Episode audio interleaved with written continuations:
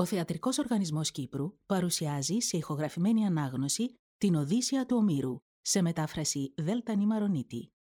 Τη ραψοδία Ρο διαβάζει η ηθοποιός Στέλλα Φυρογέννη.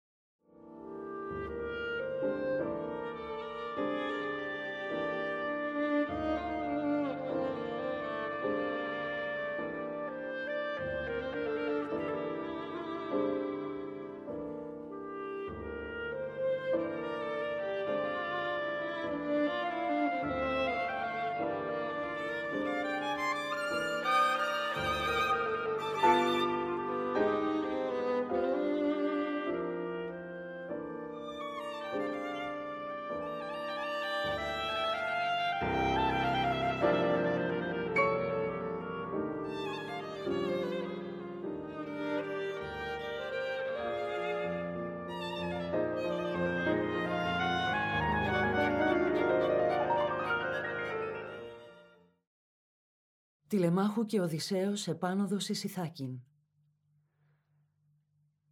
Όταν την άλλη μέρα ξημερώνοντας ρόδισε η αυγή τον ουρανό, δένει ο τηλέμαχος, ο γιος του θεϊκού Οδυσσέα, στα πόδια του ωραία σανδάλια.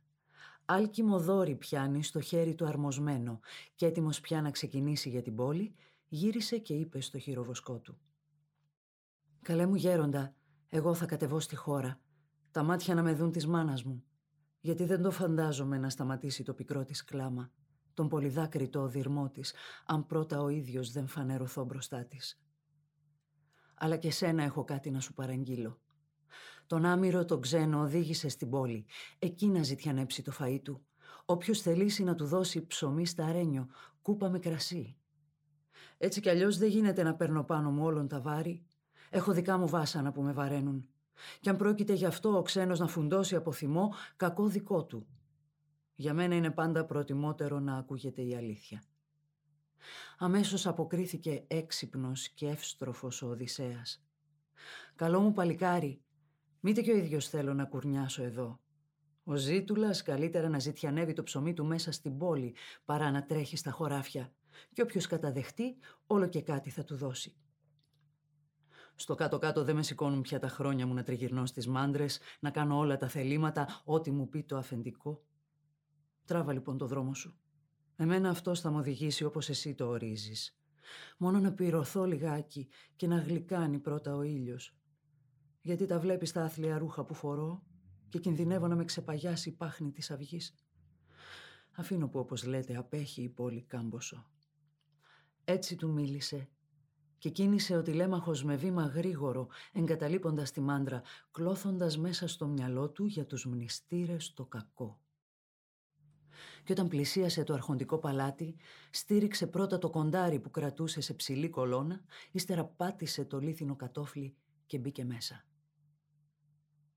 Πρώτη τον είδε η παραμάνα Ευρύκλια, καθώς την ώρα εκείνη έστρωνε τις προβιές εσκαλισμένους θρόνους.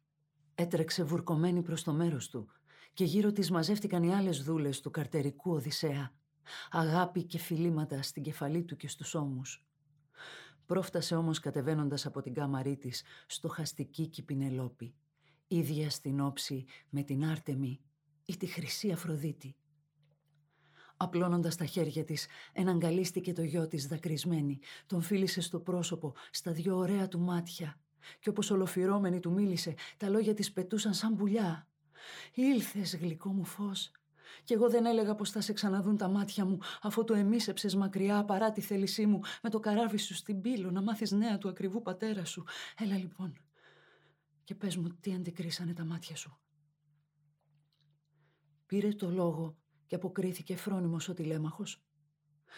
Το κλάμα μου μην αφορμίζεις πάλι μάνα μου. Μην ξεσηκώνεις την ψυχή μου, μόλις που ξέφυγα τον άγριο όλεθρο. Ρίξε καλύτερα νερό στο σώμα σου. Φόρεσε ρούχα καθαρά. Ανέβα με τις παρακόρες σου στο ανόγι. Ευχή σου εκεί σ' όλους τους αθανάτους. Τάξε τις τέλειες εκατόμβες. Να συντελέσει ο Δίας κάποτε τα έργα της εκδίκησης. Εγώ θα πάω στην αγορά να φέρω εδώ τον ξένο που με συνόδεψε από τα μέρη εκείνα στον δρόμο της επιστροφής μου. Τον έστειλα πρωτύτερα με τους θεόμορφους συντρόφους. Είπα στον Πύρεο μαζί του να τον πάρει σπίτι του, να τον φιλέψει με φιλόξενη φροντίδα και τιμή, όσο του εγώ επιστρέψω. Τα λόγια που της είπε δεν εξανεμίστηκαν. Εκείνη αμέσως έριξε στο σώμα της νερό, φόρεσε ρούχα καθαρά, ευχήθηκε σε όλους τους αθανάτους, έταξε τέλειες εκατόμβες να συντελέσει ο Δίας κάποτε τα έργα της εκδίκησης. Στο μεταξύ ο τηλέμαχος διάβηκε το παλάτι και προχώρησε έξω, με το κοντάρι του στο χέρι και πίσω του δυο γρήγορα σκυλιά. Ράντισε τότε πάνω του θεσπέσια χάρη η Αθηνά, τόση που ο κόσμος τον κοιτούσε και τον θαύμαζε στον ερχομό του. Γύρω τους συναθρίστηκαν περήφανοι μνηστήρες, λόγια καλά αγορεύοντας, μες στο μυαλό τους όμως βυσοδομούσαν το κακό. Θέλησε εκείνος να αποφύγει την πυκνή τους συντροφιά. Κι όπου ήσαν καθισμένοι ο Μέντορ, ο Άντιφος, ο Αληθέρσης, οι τρεις τους εξ αρχής σύντροφοι πατρικοί και φίλοι, κοντά τους κάθισε και αυτοί πήραν να τον ρωτούν για τα καθέκαστα. Στην ώρα φάνηκε και ο Πύρεος, ακοντιστής λαμπρός, στην αγορά τον ξένο οδηγώντας μέσα από την πόλη. Δεν βράδυνε πολύ ο τηλέμαχος μακριά τους. Βρέθηκε πλάι τους και ο Πύρεος πρόλαβε να του μιλήσει πρώτος. «Τηλέμαχε, πες τις γυναίκες σου να έρθουν στο σπίτι, τα δώρα να επιστρέψω που σου χάρισε ο Μενέλαος». Ανταποκρίθηκε ο τηλέμαχος με φρόνηση μιλώντας. «Πύρεε, κανένας μας δεν ξέρει ακόμα το τέλος της υπόθεσης. Αν οι παράτολμοι μνηστήρες εμένα θα σκοτώσουν στο παλάτι κρυφά και δόλια, αν μοιραστούν μεταξύ τους όλα τα πατρικά αγαθά. Γι' αυτό και προτιμώ τα δώρα να βρεθούν στα χέρια σου. Εσύ να τα χαρείς, παρά όποιος άλλος από το συνάφι τους. Αν πάλι εγώ τον φόνο τους και το κακό τους ριζικό φυτέψω, τα επιστρέφεις τότε με χαρά στο σπιτικό μου κι εγώ χαρούμενος τα δέχομαι. Είπε και πήρε να οδηγεί τον ταλαιπωρημένο ξένο στο παλάτι.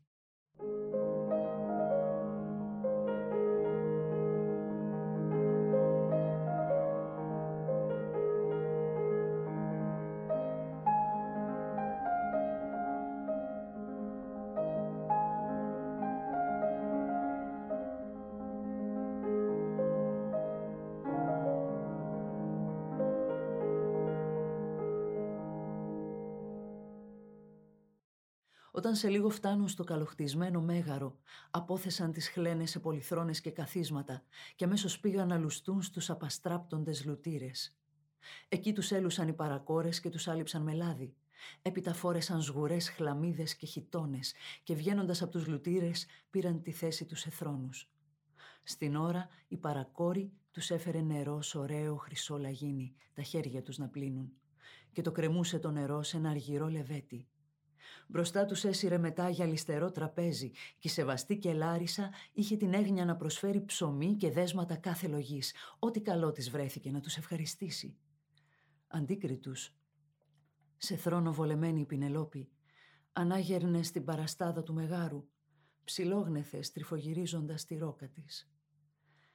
Εκείνοι τότε απλώνουν στο έτοιμο φαγητό τα χέρια τους και όταν εκόρεσαν τον πόθο τους για το φαΐ, για το πιωτό, Πήρε το λόγο πρώτη, συλλογισμένη η Πινελόπη, λέγοντας «Τηλέμαχε, κοντεύει η ώρα να αποσυρθώ στην κάμαρή μου εγώ, στην κλίνη μου να πέσω, που βογγά μαζί μου και πνίγεται στα δάκρυα, αφού το Οδυσσέας μαζί με τους Ατρίδες κίνησε για την Τρία.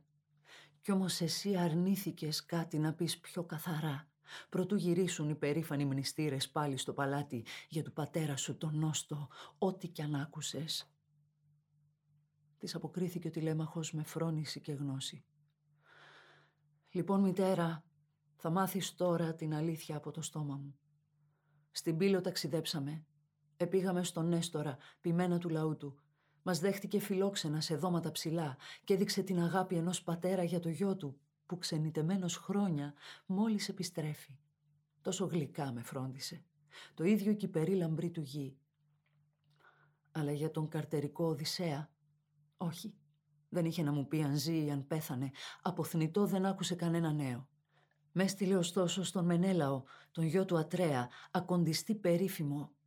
Με ξεπροβόδισε με τα άλογά του και ένα καλοδεμένο αμάξι. Είδαν εκεί τα μάτια μου και την αργία Ελένη, υπέτεια για τα δεινά που υπέφεραν Τρόες και Αχαιοί με τον Θεόν τη θέληση. Όπου ο Μενέλαος με τη βαριά φωνή ρωτούσε για την ανάγκη που με φέρνει στη θύαλα και δαίμονα και εγώ εξιστόρισα τα πάντα ομολογώντας την αλήθεια. Τότε και αυτός ανταποκρίθηκε στον λόγο μου με τα δικά του λόγια. Ανάθεμά τους. Σε πιανού την κλίνη θέλησαν να πλαγιάσουν. Ενός περήφανου με τίμιο φρόνημα αυτή η δειλή και τυποτένη.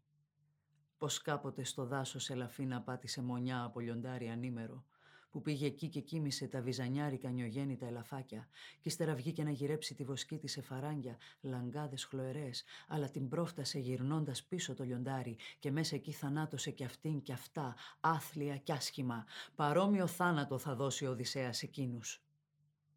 Αν ποτέ δία πατέρα, Αθηνά και Απόλλωνα να ήταν αυτός όπως τη Λέσβο τότε την καλοχτισμένη όταν λογόφεραν με τον Φιλομιλίδη οπότε εκείνος σηκώθηκε μαζί του να παλέψει και όπως τον έριξε στο χώμα με τη δύναμή του όλοι αλλάλαξαν από χαρά οι Αχαιοί. Αν ποτέ τέτοιος ο Οδυσσέας νάσμιγε με τους μνηστήρες τότε πικρός θα βγαίνει ο γάμος τους, απότομος ο θάνατός τους. Κι όσο για αυτά που με ρωτάς παρακαλώντας, εγώ δεν πρόκειται άλλα να σου πω για να ξεφύγω, να σε ξεγελάσω. Ό,τι μου εξήγησε ο αλάθητος ενάλιος γέροντας, τίποτε από αυτά δεν θα σου κρύψω, μήτε θα τα σκεπάσω. Είπε λοιπόν ότι τον είδε σε κάποιο απόμακρο νησί να χύνει μαύρο δάκρυ. Στο μέγαρο της νύμφης Καλυψός που άθελά του τον κρατεί δικό της και εκείνος δεν μπορεί να βρει πατρίδα. Του λείπουν καράβια και κουπιά, του λείπουν σύντροφοι για να τον ταξιδέψουν επάνω στην πλατιά ράχη της θάλασσας. Αυτά φανέρωσε ο Μενέλαος, γιος του Ατρέα και λαμπρός ακοντιστής. Εγώ, όταν τέλειωσε η αποστολή μου, πήρα το δρόμο της επιστροφής και έστειλαν πίσω μου οι αθάνατοι πρίμο αγεράκι. Έτσι γοργά με γύρισαν στα αγαπημένα πατρικά μας χώματα. Με αυτά τα λόγια της ξεσήκωσε στα στήθη την ψυχή, αλλά στη μέση μπήκε ο θεοκλήμενος, θεόμορφος, μιλώντας. Του Οδυσσέας σεμνή γυναίκα, που τον εγέννησε ο Λαέρτης. Εκείνου η γνώση ήταν λειψή, όμως εσύ συνάκουσε και τον δικό μου λόγο. Αλάνθαστη η μαντία που θα πω, δεν θα σου κρύψω τίποτε. Μάρτης μου πρώτος από τους θεούς, ο Δίας και τούτο το φιλόξενο τραπέζι, η αιστεία του άψογου Οδυσσέα, όπου και παραβρίσκομαι. Είναι αναμφίβολα ο Οδυσσέας εδώ στα πατρικά του χώματα. Κουρνιάζει, εισέρνεται, να μάθει όσα παράνομα συμβαίνουν. Κλώθει μες στο μυαλό του των μνηστήρων τον χαμό. Τέτοιος ο αετός, ο ιονός που εγώ αντίκρισα, όπως καθόμουν στην κουπαστή του καλοζυγισμένου καραβιού που τον εξήγησα και στον τηλέμαχο. Πήρε το λόγο η Πινελόπη φρόνιμη και τον προσφώνησε. Αν ποτέ ξένε να βγαίνει αληθινός ο λόγος σου, τότε θα γνώριζες και την αγάπη και τα πολλά μου δώρα, τόσα που να σε μακαρίζει όποιος αντικρίσει. Και ενώ εκείνοι συναλλάσσοντας τα λόγια τους μιλούσαν μεταξύ τους, μπροστά του Οδυσσέα τα δώματα ξέδιναν οι μνηστήρες, ακόντια ρίχνοντας και δίσκους στο πατημένο χώμα της αυλής, δίχως καμιά ντροπή. Το είχαν πάρει πια συνήθεια. Αλλά όταν σήμανε του φαγητού η ώρα, τα σφάγια έφτασαν από τους γύρω αγρούς, τα κουβαλούσαν πάντα οι ίδιοι. Τότε τους φώναξε ο Μέδων, ο κήρυκας που τους ευχαριστούσε περισσότερο. Ήταν αυτός που τους παράστεκε στα γεύματα. «Παλικαράκια μου, αφού εφράνθηκε όλον σας η ψυχή με τα αγωνίσματά σας, κοπιάστε μέσα να στρωθούμε στο τραπέζι, γιατί δεν είναι κι άσχημα κάποιος να τρώει στην ώρα του». Έτσι τους μίλησε.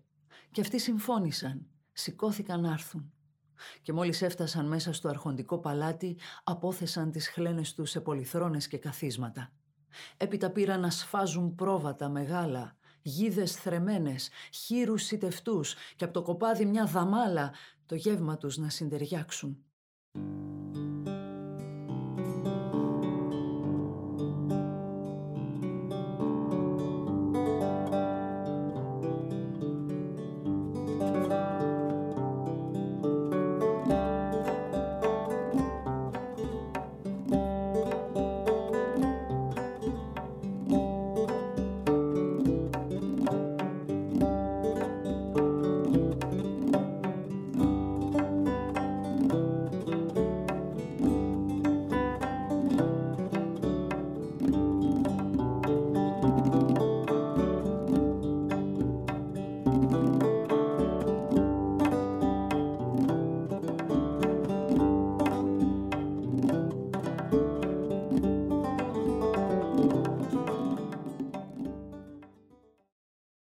Στο μεταξύ ξεκίνησαν να κατεβούν στην πόλη ο Οδυσσέας και ο θείος χειροβοσκός.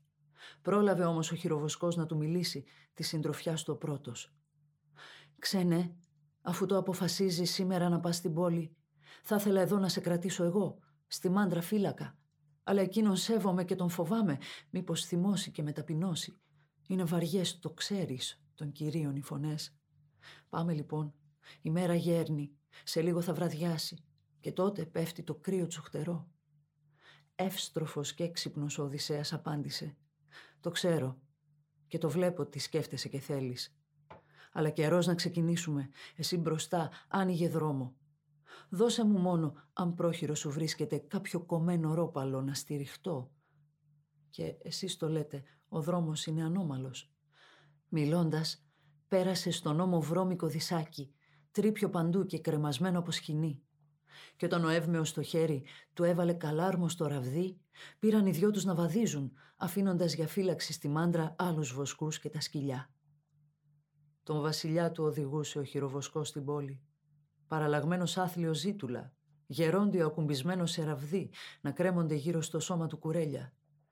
Και όταν τον δρόμο περπατώντας, όλο κοτρώνες και στροφές κόντεψαν πια στην πόλη, βρέθηκαν σε μια κρίνη, καλοχτισμένη και καλήρωη, από όπου οι άνθρωποι της πόλης έπαιρναν νερό. Την είχαν χτίσει ο Ήθακος, νύριτος και πολύκτορας, κατά μεσής του άλσους με τις κούρες λεύκες, τις υδρόχαρες, την κύκλωναν από παντού. Έπεφτε γάργαρο νερό ψηλά από βράχο, όπου έστεκε βωμός της νύμφες χαρισμένος και όλοι οι διαβάτες προσπερνώντας έκαναν προσφορές.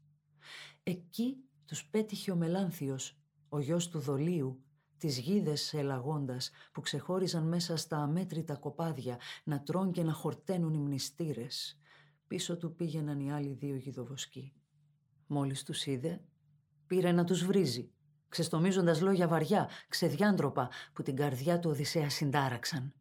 «Νάτι λοιπόν, ένας αγύρτης σέρνει πίσω του άλλον αγύρτη, όμοιος στον όμοιο, του ζευγαρώνει πάντοτε ο Θεός.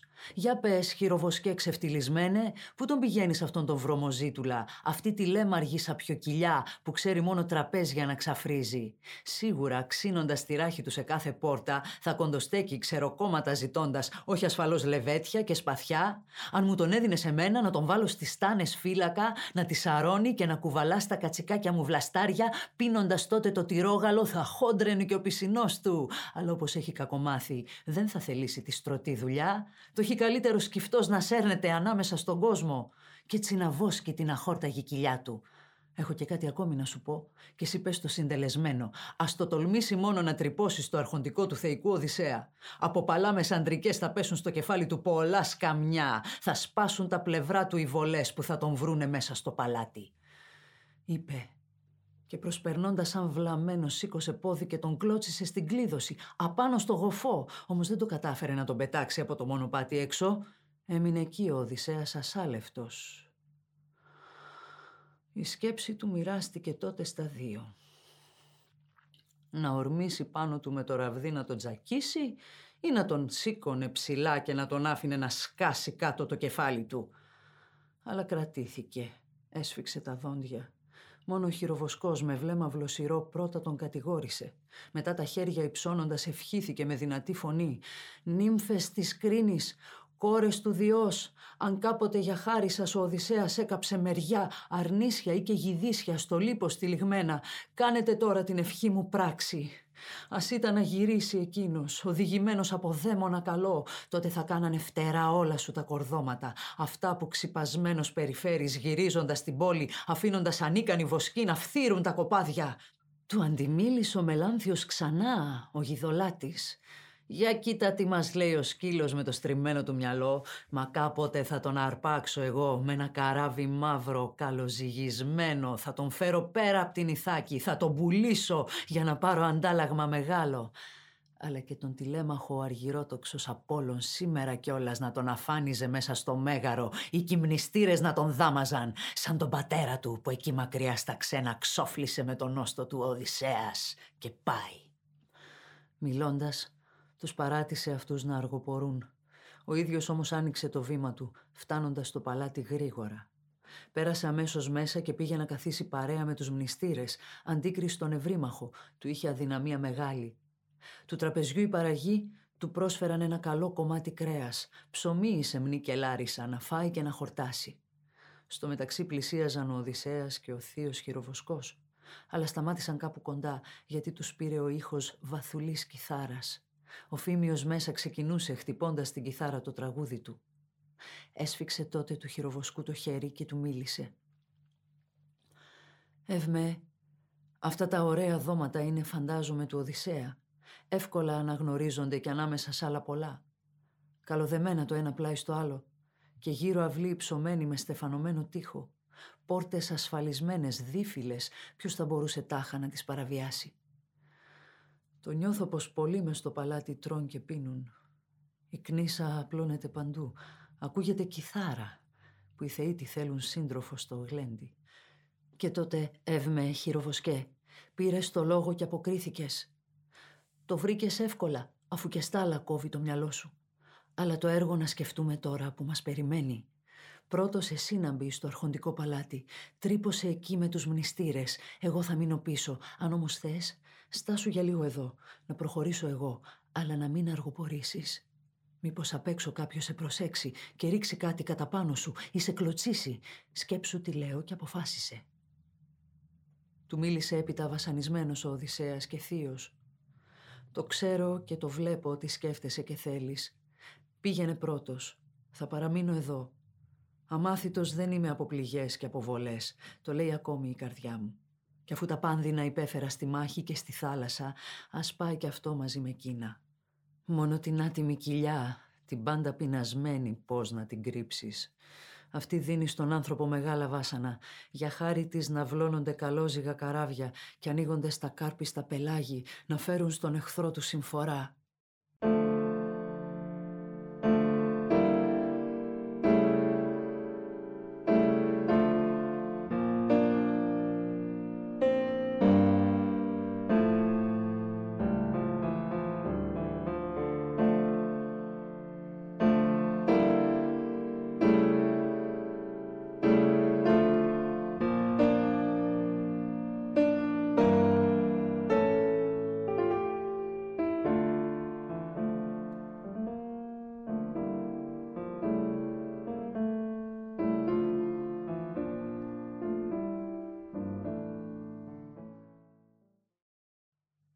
Εκείνοι συναλλάσσοντας τα λόγια τους μιλούσαν, ένα σκυλί που ζάρωνε σήκωσε ξαφνικά τα αυτιά και το κεφάλι του.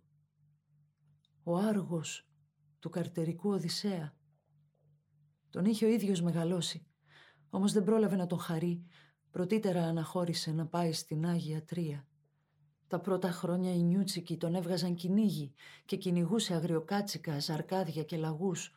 Μετά τον παραμέλησαν αφού το κύρις του ταξίδεψε μακριά και σέρνονταν στην κοπριά, χυμένη σε σωρούς από τις μούλες και τα βόδια στην αυλόθυρα μπροστά, από όπου του Οδυσσέα οι δούλοι σήκωναν κάθε τόσο να κοπρίσουν το μέγα τεμενός του. Εκεί τώρα σερνόταν το σκυλί, μα μέτρητα τσιμπούρια ο Άργος. Κι όμως, αναγνωρίζοντας τον Οδυσσέα στο πλάι του, σάλεψε την ουρά του και κατέβασε πάλι τα αυτιά του. Όμως τη δύναμη δεν βρήκε να φτάσει πιο κοντά στον κύριο του. Τον είδε εκείνος και γυρίζοντας αλλού το βλέμμα του σκούπισε ένα δάκρυ από τον εύμεο κρυφά για να τον ξεγελάσει. Ύστερα μίλησε ρωτώντας «Εύμε, τι παράξενο, τέτοιο σκυλί με στις κοπριές να σέρνεται. Φαίνεται η καλή του ράτσα. Δεν ξέρω ωστόσο και γι' αυτό ρωτώ, εξών από την ομορφιά ήταν και γρήγορο στο τρέξιμο ή μήπως έτσι, σαν τους άλλους σκύλους που τριγυρίζουν στα τραπέζια των ανδρών και τους κρατούν οι άρχοντες μόνο για το καμάρι τους. Και τότε εύμε, χειροβοσκέ, πήρες ξανά το λόγο και αποκρίθηκες. Ω ναι, ετούτο το σκυλί σε αυτόν ανήκει που αφανίστηκε πέρα στα ξένα. Αν είχε ακόμη το σκαρί, αν είχε και την αντοχή όπως ο Οδυσσέας το άφησε, μισεύοντας την τρία, βλέποντας θα το θαύμαζες και για την γρηγοράδα και για την αλκή του, που κυνηγώντας δεν του ξέφευγε κανένα αγρίμι, βαθιά χωμένο στο δάσος το βαθύ, ξεχώριζε πατώντας πάνω στα πατήματά του. Τώρα το πλάκωσε η μιζέρια, αφού του χάθηκε το αφεντικό του μακριά από την πατρίδα του και αδιάφορες ειδούλες αφρόντιστο το αφήνουν.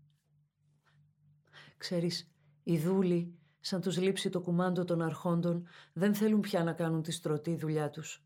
Γιατί και ο Δίας που το μάτι του βλέπει παντού, κόβει του ανθρώπου τη μισή αρετή από τη στιγμή που θα τον βρει η μέρα της σκλαβιάς. Μιλώντας πια, προχώρησε στα ωραία δώματα και πέρασε στην αίθουσα με τους περήφανους μνηστήρες. Και αυτό στιγμή τον άργο σκέπασε η μαύρη μοίρα του θανάτου. Αφού τα μάτια του είδαν ξανά, 20 χρόνια περασμένα, τον Οδυσσέα. Πρώτος τον είδε ο τηλέμαχος να προχωρεί στην αίθουσα ο χειροβοσκός και αμέσως με ένα νεύμα του τον κάλεσε κοντά του. Εκείνος με το μάτι ψάχνοντας βρήκε και πιάνει άδειο σκαμνί όπου συνήθιζε να κάθεται ο μοιραστής, λιανίζοντας για τους μνηστήρες τα πολλά τους κρέατα κάθε φορά που στρώνονταν αυτοί να φάνε. Το πήρε το σκαμνί και το στήσε στο τηλεμάχου του τραπέζι, αντίκριτου.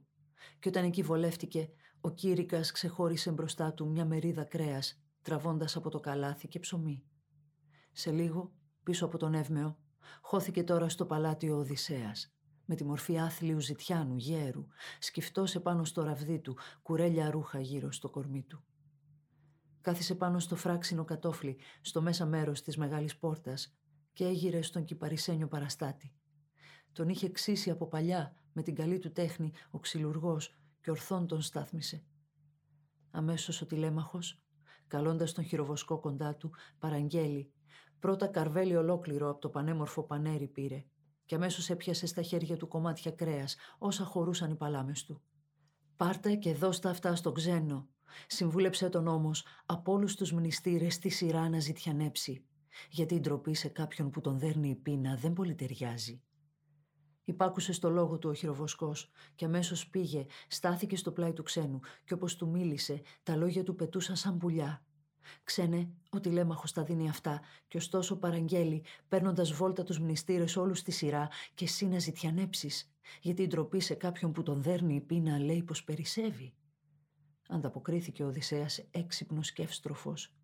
Δία, εσύ μας κυβερνάς.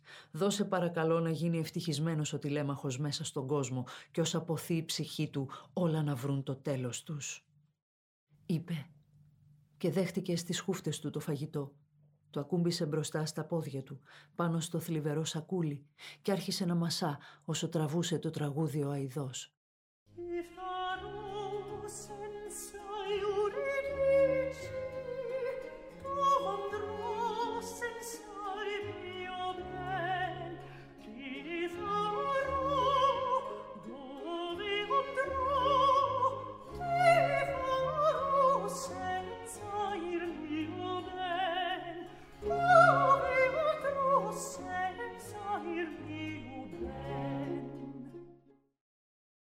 Όταν απόφαγε και ο Αιδός σταμάτησε, την ώρα που οι μνηστήρες θορυβούσαν, ήλθε και στάθηκε η Αθηνά στον Οδυσσέα πλάι, γιο του Λαέρτη, και τον ξεσήκωσε για να μαζέψει τα αποφάγια των μνηστήρων, να μάθει ποιοι το μέτρο σέβονται και ποιοι το δίκιο καταργούν.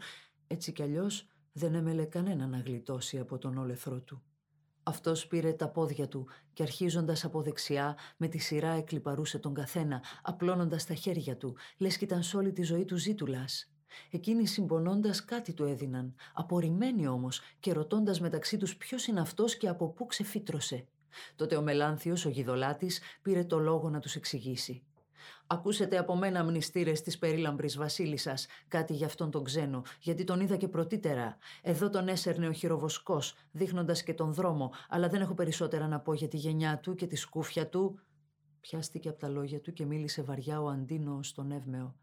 Ε, εσύ χειροβοσκέ, καλά σε ξέρουμε. Για πες λοιπόν γιατί μας τον κουβάλισες αυτόν εδώ στην πόλη; Λες δεν μας φτάνουν άλλοι αλίτες, φορτικοί ζητιάνοι, του φαγητού μας λιμεώνες. Αγανακτής από τη μια μόσους εδώ μαζεύονται και τρώνε τα αγαθά του αφεντικού σου και από την άλλη προσκαλείς αυτόν εδώ παραπανίσιο. Και τότε εύμε χειροβοσκέ, πήρες το λόγο και αποκρίθηκες. Αντίνοε, κι αν έχεις φύτρα ευγενική, άσχημα τώρα μίλησες. Αλήθεια, πες, ποιος πάει γυρεύοντας αλλού να φέρει κάποιον ξένο, εκτός κι αν είναι από αυτούς που ξέρουν κάποια τέχνη; Μάντης, γιατρός για τις κακές αρρώστιες, για τα δοκάρια μαραγκός και βέβαια θείος αειδό που εφραίνει το τραγούδι του. Αυτούς και μόνο προσκαλούν οι άνθρωποι στη γη μας την απέραντη. Ποιος σκέφτηκε ποτέ να φέρει σπίτι του Ζητιάνο, που σίγουρα θα τον απομυζήσει; Όμως εσύ, Από όλους τους μνηστήρες δείχνεσαι ο πιο σκληρός του Οδυσσέα τους δούλους, σε μένα με το παραπάνω, αλλά κι εγώ αδιαφορώ όσο θα ζουν ακόμα στο παλάτι οι Πινελόποι, γνωστικοί και φρόνιμοι και θεϊκό στην όψη του ο τηλέμαχος. Μπήκε ο τηλέμαχος στη μέση τότε, με τη δική του φρόνηση. Σώπασε λέω, μη σπαταλάς λόγια πολλά μαζί του. Το έχει ο Αντίνο συνήθεια άσχημα να πειράζει με βαριές βρισιές και ύστερα παρασύρει και τους άλλους. Έπειτα γύρισε μιλώντας στον Αντίνο και πέταξαν σαν τα πουλιά τα λόγια του. «Το βλέπω, Αντίνοε, πως με φροντίζεις όπως πατέρας γιο.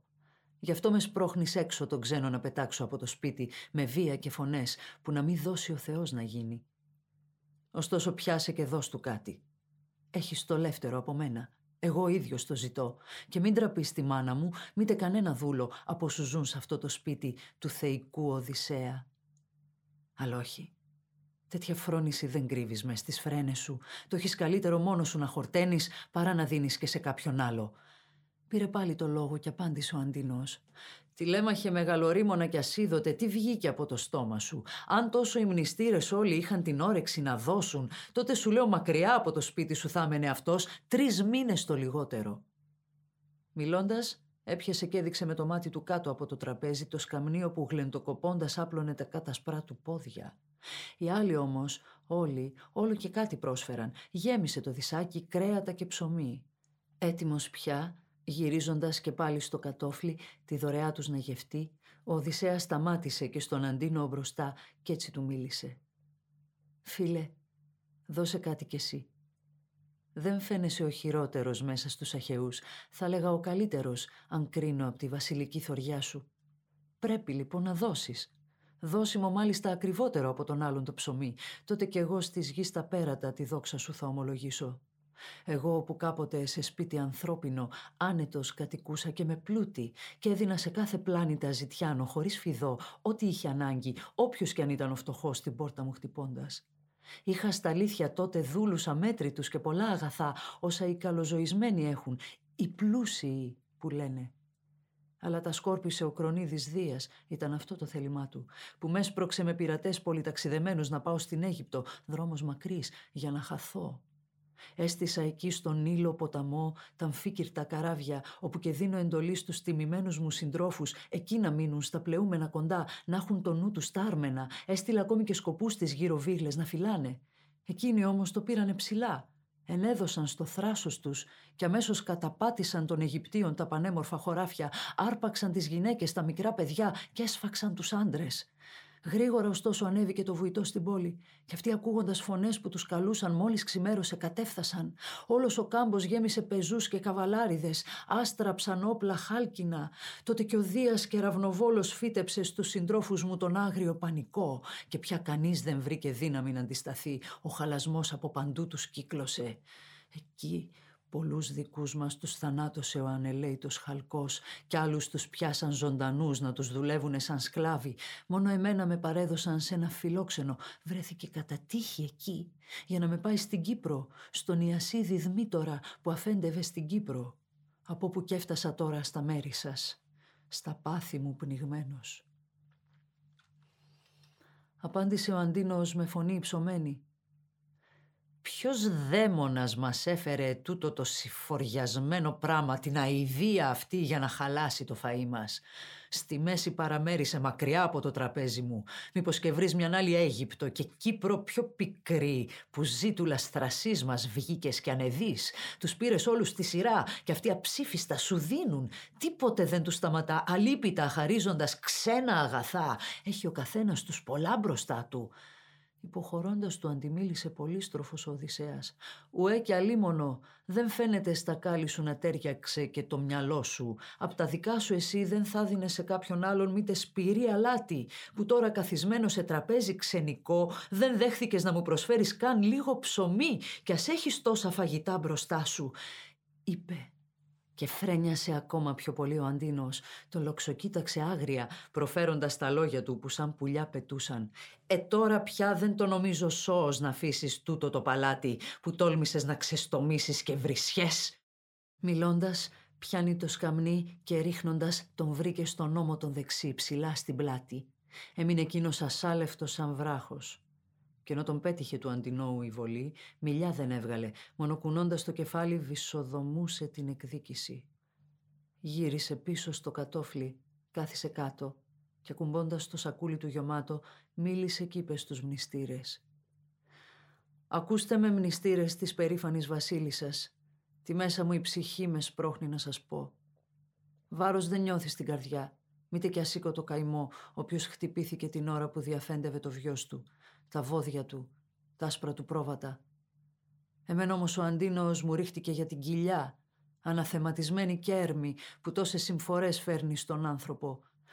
Αν όμως κάπου υπάρχουν και για τους φτωχούς θεοί και ερηνίες να τον πετύχει τον Αντίνο πριν από το γάμο του, το τέλος του θανάτου. Πήρε ξανά τον λόγο ο Αντίνος, γιος του ευπήθη και αποκρίθηκε. «Σκάσε και τρώγε, ξένε», στη γωνιά σου ή τραβαλού. Αλλιώς οι νέοι εδώ μπορεί και να σε σύρουν χειροπόδαρα στο πάτωμα και τότε ολόκληρος γδαρμένος έξω θα βγεις με αυτά που αγορεύει η γλώσσα σου. Οι άλλοι όλοι με τα λόγια του βαριά αγανάχτησαν και κάποιος νιούτσικος ανάμεσα στους φαντασμένους είπε «Αντίνοε, καλά δεν έκανες που βάρεσες έναν ταλέπορο ζητιάνο. Μπορεί κακόψυχε να είναι επουράνιος θεός. Συχνά οι θεοί την όψη αλλάζοντας ολότελα, μοιάζοντας με θνητούς αλόξενους, γυρνούν αγνώριστοι από τη μια στην άλλη πόλη, αναγνωρίζοντας όσους το δίκιο αλαζονικά πατούν και εκείνους που το σέβονται.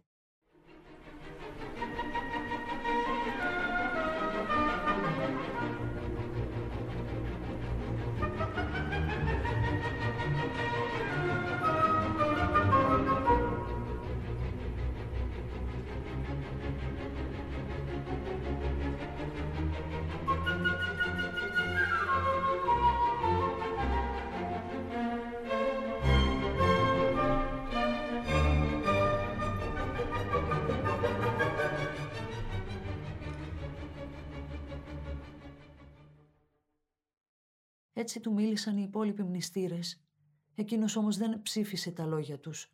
Όσο για τον τηλέμαχο, ένιωσε μέσα του την πίκρα να φουσκώνει, αλλά δεν άφησε από τα βλέφαρά του να κυλήσει δάκρυ.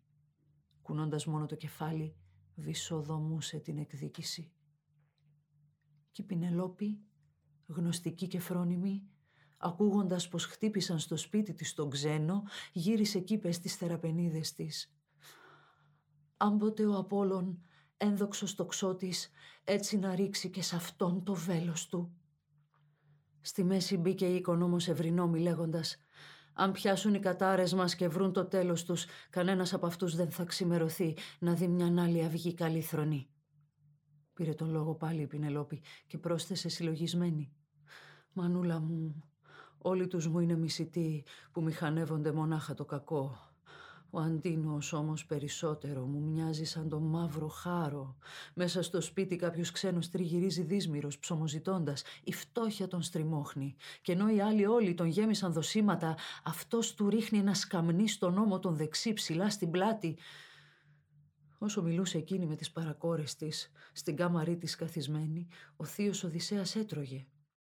Τότε κοντά της φώναξε τον θεϊκό χειροβοσκό για να του πει «Πήγαινε τίμη εύμε, και κάλεσε τον ξένο να έρθει.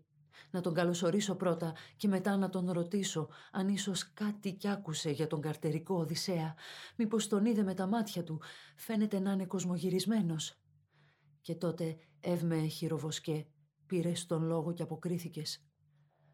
Ας ήτανε βασίλισσά μου να μέναν λίγο σιωπηλοί οι αχαιοί.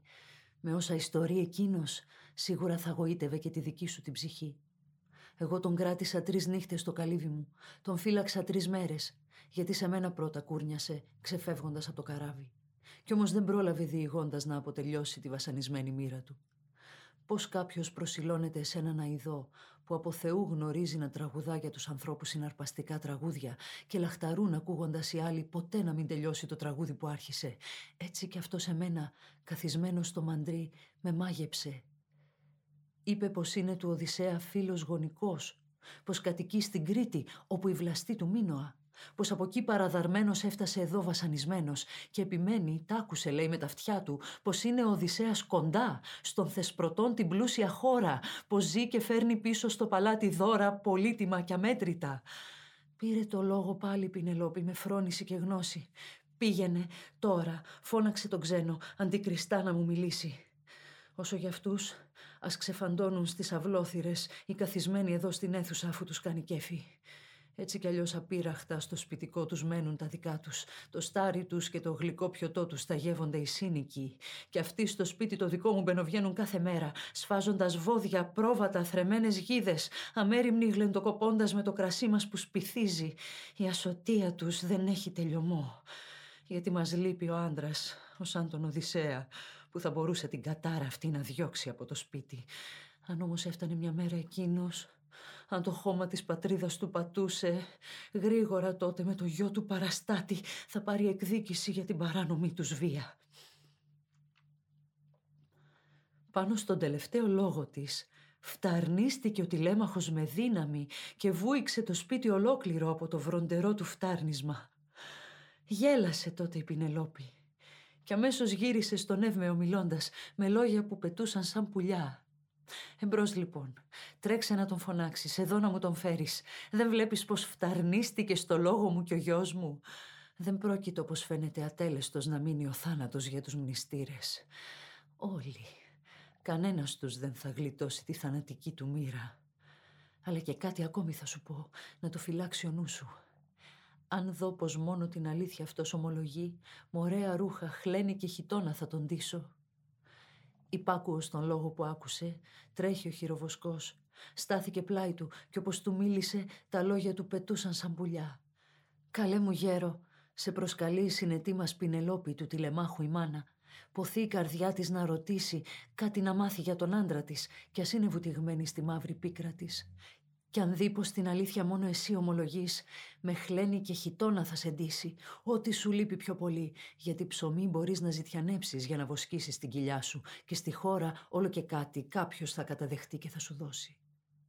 Του αντιμίλησε βασανισμένος ο Οδυσσέας και θείος. Εύμε, πρόθυμος είμαι την κάθε αλήθεια να της πω κι εγώ τη συνετής της Πινελόπης, της θυγατέρας του Ικαρίου. Ξέρω καλά την τύχη εκείνου, παρόμοια συμφορά σηκώσαμε. Όμως με το συνάφι των κακόψυχων μνηστήρων τρέμω, που φτάνει η ξυπασιά και η βία τους στον χάλκινο ουρανό. Να τώρα μόλις αυτό σε μένα, γυρίζοντας εγώ σε αυτό το σπιτικό, δίχως να τον πειράξω, με βρήκε και χτυπώντας με πόνεσε πολύ. Μήτε ο τηλέμαχο, μήτε κανένας άλλος τόλμησε τότε να σταθεί στο πλάι μου. Γι' αυτό παράγγειλε στην Πινελόπη να μην βιαστεί. Α περιμένει όσο του δύσει ο ήλιος στην καμαρή της. Και τότε με ρωτά να μάθει για τον άντρα της το πότε θα νοστήσει. Πλάι στη φωτιά καλύτερα μαζί μου να καθίσει, γιατί φορώ κουρέλια ξεφτισμένα. Ξέρεις εσύ, αφού εσένα πρώτο οικέτεψα. Έτσι του μίλησε και υπάκουο στα λόγια του ο χειροβοσκός γύρισε μόνος πίσω. Μόλις τον είδε στο κατόφλι της η Πινελόπη τον ρωτά «Ευμέ, δεν μου τον έφερες. Πώς να το σκέφτεται το πράγμα ο ξένος; Φοβάται μήπως και κάποιος τον τρομάξει; Ή μάλλον ντρέπεται στο σπίτι να κυκλοφορεί; Αλλά ζητιάνος και ντροπή. Άσχημα πάνε μεταξύ τους. Και τότε Εύμε χειροβοσκέ πήρε στο λόγο και αποκρίθηκες. Μίλησε μετρημένα όπως και κάθε άλλος γνωστικός. Την ξυπασιά των αλαζονικών μνηστήρων γυρεύει να αποφύγει και παραγγέλει εσύ να περιμένεις όσο του δύσει ο ήλιος. Αλλά βασίλισσά μου, αυτό συμφέρει και σε σένα περισσότερο. Μόνη στον ξένο να μιλήσεις και μόνη σου τον λόγο του να ακούσεις. Πήρε τον λόγο πάλι η Πινελόπη φρόνιμη. Κουτός δεν είναι ο ξένος. Καλά το σκέφτηκε τι θα μπορούσε να συμβεί. Γιατί στον κόσμο των θνητών ανθρώπων άλλοι χειρότεροι δεν βρέθηκαν ακόμη, όπως αυτοί οι υβριστές που μηχανεύονται ανώσια έργα. Μετά τα λόγια της, και αφού τα πάντα της εξήγησε, την άφησε ο θείος χειροβοσκός και βρέθηκε με την παρέα των μνηστήρων. Όπου και μίλησε προς τον τηλέμαχο, σκύβοντας όμως το κεφάλι να μην τον πάρουν είδηση οι άλλοι, με λόγια που πετούσαν σαν πουλιά. Καλέ μου, εγώ θα φύγω. Τους χείρους και εκείνα εκεί να τα φυλάξω, δικά σου και δικά μου. Όμως εδώ τα πάντα μέλημα δικό σου. Κοίταξε πρώτα να σωθείς εσύ. Σκέψου καλά μην πάθεις τίποτε. Γιατί γυρεύουν το κακό σου πλήθος αυτοί οι αχαιοί που να τους αφανίσει ο Δίας προτού προφτάσουν να γίνουν η δική μας συμφορά. Ανταποκρίθηκε ο τηλέμαχος με τη δική του φρόνηση. Αυτά θα γίνουν γέροντά μου όπως τα λες. Πήγαινε τώρα εσύ το δειλινό σου να φροντίσεις και αύριο μόλις ξημερώσει έρχεσαι πάλι φέρνοντας καλά σφαχτά. Όλα τα υπόλοιπα δικό μου μέλημα και των θεών. Έτσι του μίλησε και εκείνος κάθισε πάλι σε ένα γυαλιστερό σκαμνί. Αφού η ψυχή του χόρτασε με το φαΐ και το πιωτό, ξεκίνησε να πάει στο χειροστάσι, πίσω του αφήνοντας και την αυλή και το παλάτι γεμάτο ακόμη γλεντοκόπους που εφραίνονταν με το χορό και το τραγούδι. Στο μεταξύ πέφτει το σούρουπο και πήρε να βραδιάζει.